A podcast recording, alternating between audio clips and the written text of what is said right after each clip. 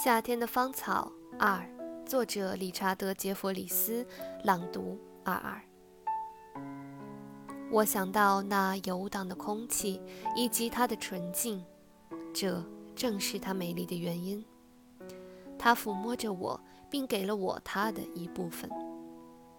我又与大海交谈，虽然它离我很远。在我的想象之中，我仍然看到了它暗岩近处的苍翠与远洋深处的蔚蓝。我渴望获得它的力量、秘密与荣光。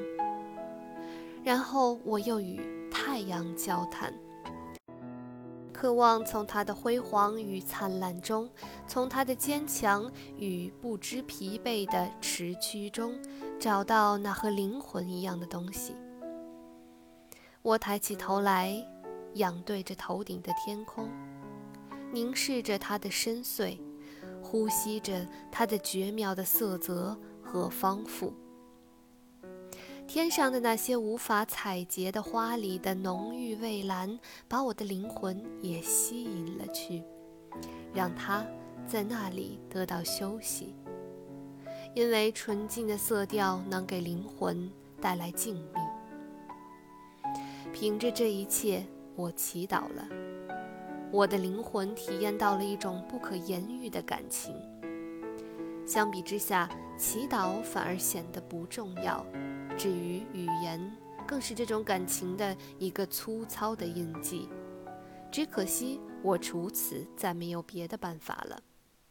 凭着湛蓝的天空，凭着那光芒穿透幽静的滚滚烈日，一个新的飘渺的以太海洋正在一天天地在我面前展开。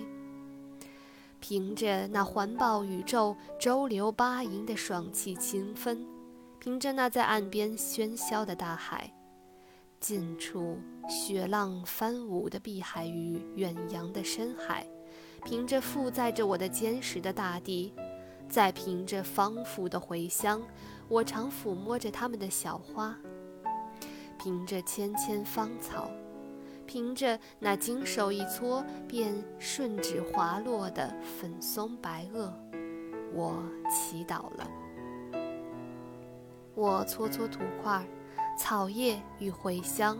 吸吸周流环宇的新鲜空气，想想大海与天空，伸伸手臂来让阳光爱抚一番，并俯首在草上表示前进。我是这样来祈祷的。这时，我衷心期望这样或许能接触到那个比上帝还要高的、不可言说的世界。大家好，我是你们的主播二二，我在远隔万水千山之外的德国，用声音为你们带去祝福。如果你喜欢我的朗读还有内容，欢迎你点击订阅、分享，也希望你能够在留言板留言与我互动。祝你拥有明媚清爽的夏天，我们下一期再见，晚安。